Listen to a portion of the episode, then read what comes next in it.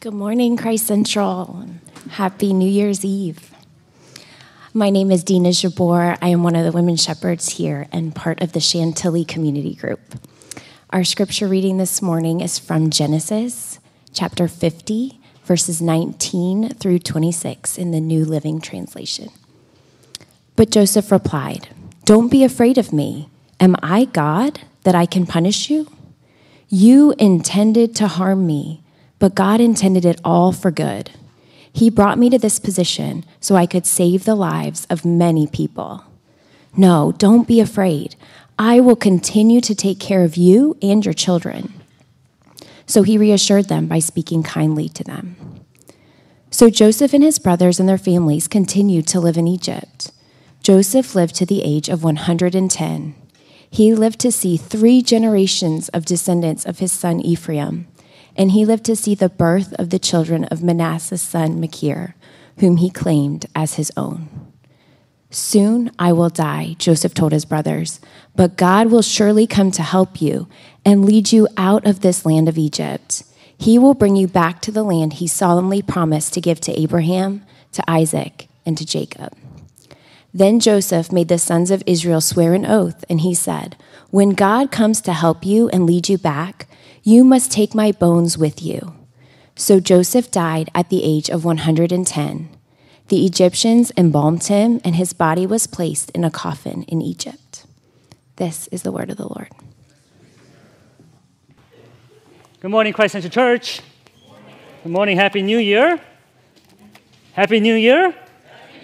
My name is Josh Kim, one of the pastors here at Christ Central Church. We're glad you could join us this morning on this last day of 2023. If you're new, or even this is your part of your New Year resolution, we're glad you made that resolution. Praise God. We're glad that you're here with us. Please share your journey with us as we share ours today. Before we begin, let's pray. Let's pray for the Word of God to be preached, and let's pray for God to dwell here before we delve into this text together. Father, we thank you for your grace. We thank you for the Word. We thank you that, Lord, you speak to us. That, Lord, it's merely a man that attempts to speak to your Word, but we know that it's not merely man's word that we're preaching, it is God's word. Lord, we know that grass withers, flowers fade, but the word of God stands forever. In Christ's name we pray. Amen. We said faithful goodbye this week to our family's trusted vehicle. Our beloved white Volvo finally gave out. He served our family very well for past 7 years after coming to us as gently used vehicle. And I tried my best to revive this thing, pouring money into it again and again until my wife said, "It is time to let go." As we said goodbye to our car at CarMax, got $900 for it, we had a chance to reminisce about all the fun memories we had with this car, all the trips that we were able to take, the places it took us. But we also talked about all the difficult times and challenges that this car brought us in the names of the repair bill, the broken AC, the countless nail holes that this car experienced driving around Charlotte, North Carolina. Not to mention computer system that broke, that made our bank account cry. Even some of the good and the bad, the accidents, the bad, but also how we were kept safe in the car, the good, the fender benders. All those things were wrapped around this car that we said goodbye to this week. Well, when it comes to spending the last day of the year, we experience the same, don't we not? We look back at this past year full of sometimes good and sometimes painful memories. Some of us are sad about some of the good times that are passing by that marks yet another year has passed for us. Some of us are excited that finally the year of challenge is over and the trials may be behind us. We're hopeful that we're looking forward to a new year with the new possibilities. Whether you're in the first camp or the second, the new year also marks the new beginning for all of us. And we all tend to look forward to the new year ahead with much anticipation. I've never heard someone say, "sad new year." We often say, "happy new year," because we're looking forward to newness that is to come. What we read today is a short portion of a larger narrative, the end story of Genesis. Genesis 50 is the end of Joseph's story. Remember Joseph? The guy with the multicolored coat? both beloved by his parents, but also an object of jealousy for his brothers. He experienced all the ups and downs of life, sold by his brothers into slavery to Egypt, only to survive yet another hardship at the hand of Potiphar's wife, who tried to seduce him, leading him to jail where he helped the king's baker and cupbearer, only to be forgotten again for many years, but then remembered miraculously and brought to the king's house and became the second highest officer, him leading to be able to rescue his family out of famine, to reunite with his father, but finding out his mother was lost. And we get to chapter 50, we find out that Jacob now, this patriarch, Joseph's father, is now dead. In the period of mourning that follows, his other brothers begin to wonder, perhaps in fear, that now without his father around, that Joseph would have his revenge on their brothers after all. So they tremble and wonder, what is he going to do? After all, he's a very powerful man in Egypt, isn't he? What would he do? And this is what Joseph tells them. You intended to harm me, but God intended for all good. He brought me to this position so I could save the lives of many people. In church, we're going to focus on that verse this week.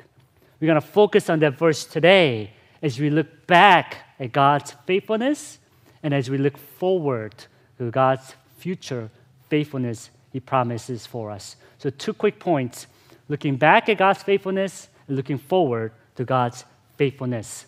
First thing we see from this text is that looking back, God has been faithful. Joseph is forced to look back, and the death of a loved one often does that to us. Many of us have gone to funerals or know what the funerals are like. And as a pastor who have often officiated in the past, I, along with many attendees, do spend time remembering the life of the one who died. But it also leads us to think about and consider the life that you and I live and will live in the future. Well, Joseph is faced with that as he buries his father, but perhaps also a little bit annoyed that their brothers are more concerned about their own well-being than the life of their father who's passed. But regardless of that, Joseph perhaps is thinking back to all that he has experienced in his life. And if you read through Genesis, the story of Joseph, his story is filled with more trauma and hardship than one can parse out in enough counseling sessions alone, right? The dreams that were vivid as a day for him that got him in trouble with his brothers. Talk about family trauma. The fears, the sadness, the trauma of being betrayed and being sold into slavery. Fleeing temptation, yet it is not yielding the result that you expect. Rather, it gets him into trouble, only to be forgotten yet again, and only to relieve the trauma of facing the brothers that betrayed him. Not only being forgotten, but reuniting with his family, but also finding out the mother that he longs to see has passed before they were able to reunite together. You know, one can say Joseph lost much. He suffered much. And perhaps the brothers realize that it is fitting Joseph now the father is gone, he should take out his trauma upon his brothers. After all, they caused so much hardship in his life. But here he is in chapter 50, verse 20, testifying to them, saying, you intended to harm me, but God intended it all for good. More aptly translated in English Standard Version as for you, you meant evil against me, but God meant it for good. The question that we have is, how can Joseph say this, right? How can Joseph say this to his brothers, to say, you meant evil, but God meant it for good? And he said, God brought me to this position so I could save the lives of many people. Here, Joseph, looking back at all the trials of his life, what he sees is God's faithfulness. And what we need to remember is that this is Joseph looking back, looking at all the experiences, all that he had, culminating into this moment where now the faith of Joseph, the confession of Joseph, despite the evil of the brothers, despite the puzzling abandonment he felt, despite the betrayals, pains, and suffering, what he saw was trail of God's faithfulness of his family and God's family. This past spring, our family had a chance to visit New York and also took the tour of Ellis Island. When I visited Ellis Island, thinking about the immigrants, many of their testimonies rang through the famous halls of Ellis Island. And as an immigrant myself, I often wonder why my family decided to immigrate to a foreign land that wasn't made for them. At times hostile, definitely filled with challenges, to say the least. I remember my parents often holding my hand saying, I did this hoping for you, hoping for your children. And all of us, besides the Native Americans, indigenous people, are the descendant of immigrants. And we do see the trails of God's faithfulness in the stories, the histories of our family, don't we not? And even some of our ancestors came by force, by enslavement, being kidnapped into forced labor. The question we also have to answer is, so how can we say that that was still good? How can we say that all this was still good? Because surely at the moment of suffering and forced enslaved slavery, it is evil. And we could emphasize that with Joseph, can we not? He says it as much. He actually says that. He says what you meant was evil. Him being sold into slavery into Egypt was evil. It was intended to harm him. Church, that's the biblical truth, right? Did you read that again? He declares it was evil what they did. Church, don't let the false teachers tell you that God used slavery so black men and women can experience good. That's absolutely unbiblical as you and I read it. It's heretical. It is more theologically correct according to what Joseph declares. God worked despite the evil of slavery to bring about his good. So if there's any good as a result of evil, it is not because of evil humanity. Rather, it is God's abounding grace. Amen? Hear that, church. That's what the Bible teaches us. So here we are, church. We do not fully comprehend how God works in all this. We dare not say we know exactly how God intended, but we do have the benefits of seeing the stories of Joseph and other biblical characters throughout the scripture. And what we could hold on to as we look back is this: the God who is faithful in Joseph's life is our God today. So if God works through Joseph to bring about his good, what we could have is confidence that as we look back, despite the unknown and the uncertainties, one factor remains same for us today. Consistent and faithful is not who we are, or what we have done, or the evil that people have done, or the system that has failed. But one constant truth is our God is same yesterday and today and forevermore. So at the center of our faith, our confidence is that God is faithful. God who is faithful to Joseph, and this God is faithful to us. And we could have hope as we look back of the one who has been faithful to us.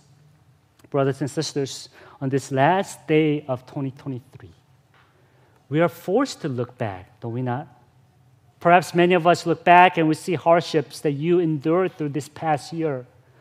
For some of us, it was one of the most difficult years of our lives. Many evil was done in your life. Whether you are younger or older, we all face them. But despite those, this is the hope that we could have. Not that what you endure wasn't hard. Don't let anyone tell you that. It was hard. It was real. But God knows that. And what we see is that despite the evil, despite the challenges, God was still working. God was still in control. And God will still be in control in the future. And that leads us to the next point, don't we not? As we look back, we see God's faithfulness throughout generations. But now we look forward now that gives us hope of God's future faithfulness in our lives. The second point, real quickly, is that we look forward, we also see God's faithfulness. When we get to chapter 50, verse 22, after Joseph tells the brothers, hey guys, don't worry. You meant evil, but God meant it for good. I see that, and God is going to be faithful. And this is what Joseph tells the brothers and brothers in verse 22. So Joseph and his brothers and their families continued to live in Egypt. And Joseph lived to the age of 110. And you're thinking, end of the Genesis story. Joseph faithful guy. Great. Great job, Joseph. But this is what he says. He lived to see 3 generations of descendants of his son Ephraim. He lived to see the birth of the children of Manasseh's son Machir, who he claimed as his own. And you're like, oh, great. Perhaps this is where it should end. God gave him children, and in the Old Testament, children meant blessing. So he got blessed as a result of his faithfulness. But Joseph tells them this in verse 24. Soon I will die, Joseph told his brothers. But God will surely come to help you and lead you out of this land of Egypt. He'll bring you back to the land he solemnly promised to give to Abraham, to Isaac, and to Jacob. Then Joseph made the sons of Israel swear an oath, and he said, when God comes to you to help you, to lead you back, you must take my bones with you. That's an odd request, isn't it? From coming from a guy who's the second most powerful man in all of Egypt. Question, why would Joseph do this? Here he is. He brought the Israelites here after all. He is the highest commanding officer. They got the choice land. They are prospering. He got to see his kids grow up, even grandkids. I don't know if you like that or not, but I would say that's a pretty successful life. That's a pretty legacy-filled life. I don't know if you saw this commercial. I was talking to someone about this morning. It's been on every commercial, right? They're like, work a little, save a little, buy a house. Work a little, save a little, buy a house. And then third generation is like, work a little, save a little, rent a house, get 10 roommates, can't buy a house, change the system. But Joseph could say, work a little, save a little, buy a house. He could say that for 3 generations. And you'll say, that's great. Perhaps even build some generation wealth at this point. But Joseph, in the most prosperous times, says, this is not our home. Church, did you hear that? Joseph tells the Israelites, this is not our home. For this, we listen to what the Hebrew writer tells us of Joseph's faith in Hebrews 11:22. This is what the Hebrew writer says. It was by faith that Joseph, when he was about to die, said confidently that people of Israel would leave Egypt. He even commanded them to take his bones with them when they left. Church, you see, for Joseph, he wasn't content looking at all the stuff that he had. Rather, he looked forward to God's faithfulness. If he encouraged the Israelites to stay in Egypt in their current blessings, what he's doing is pointing to wealth, health, prosperity as the main goal of Israel's hope and existence. What Joseph does is remembering back to God's promise of Israelites that the land of Canaan is given to their forefathers. The promised heritage is not Egypt, but Canaan that is to come. You see, Joseph, by faith, points to God's greater blessing that is to come in the future, that God holds something better for them. As a reformer, John Calvin writes, wealth, luxuries, and honors made not the holy man to forget the promise, but nor detained him in Egypt. This was an evidence of no small faith. You see, wealth, luxuries, prosperous, honor made this holy man not forget the promise, did not detain him in Egypt, but made him look forward to God's faithful promise. So Joseph tells Israelites, take my bones. I do not want to be buried here. This is not my home. The home is in Canaan, the promised land that is to come. This hope for the burial in the promised land foreshadows for us the hope of resurrection revealed more clearly later in the New Testament. He longed for the resurrection of his life now in the Holy Land, which is found in Christ, and by his instruction and his death, he points us towards, Israelites points towards the future of God's faithfulness. Church, that's what you and I are called to look forward to year 2024. We don't look forward to year 2024 because it will be a better year. We had a lot of experiences, have we not? We got many hopes to have. Yes, we have hope to usher in. Even as a church, we hope to usher in, if God wills, a new season of Christ Central with a new pastor. If God allows that, right? We want those things. We hope to see our families do better. We want those things. Our relationships to get better, our business to do well, our schools to go better, all that stuff. We want that, and yes to that. We ought to hope for that. But more than anything, we hope and we look forward to future faithfulness because we realize we long for new heaven and new earth to come. knowing that we as exiles living in this land, we are not made to live here only. We're called to live and long for heaven to come. So whenever we look forward, we don't merely end there looking forward to 2024 and bettering of our circumstances or new me in new year. Whenever Christ followers look forward, we must extend our gaze beyond just 2024, beyond 2025. It's got to reach eternity. Your perspective is made to look for eternity in your heart so that each day, each year, each moment, because we are in a linear way, we're not God where we are able to see beyond, but we are in a linear way towards heaven, we get closer to Christ's return in a new year. Do you know that? All of us, younger or older, we get closer to Christ's return. His kingdom to come, that's who you are meant to be. That's what you long for, the true home, God's kingdom to come, and that's what you were meant to do. But that also means being faithful today, praying and hoping, waiting, sometimes unseen and unknown. Maybe some of us are waiting for our prodigal children to return this upcoming year. Some of us are longing to overcome addictions that entangle us or entangle them. Maybe some of us want to be delivered out of our circumstances. All the students here, perhaps, is just waiting until June to come for the school to be over. And Jesus tells us you could pray for that, right? You could long for that. He listens. He's present in your circumstances, but he also commands us to look above and look your gaze towards heaven. Because in his hands, as Joseph reminds us, even what we perceive to be evil, God is still in control somehow. And his will be done in year 24 as it was in year 23 and the years in the past. So despite the election that will surely rock our nation, despite the ongoing war in Ukraine and Middle East, despite our own struggles and challenges, church, our hope is that God's work is not done yet. And he promised us that he will return. He is coming back, and he's making all things new in his own time, and he will work in your life for God's purpose. So along with Joseph, what we say is we're not made for this world. We're headed towards heaven. We long for heaven to come, and we get to take one step closer in year 2024. Amen? Do you believe that, church? Let's pray for that. For eyes to see, ears to hear, heart to believe. Let's pray. Father, that's our prayer.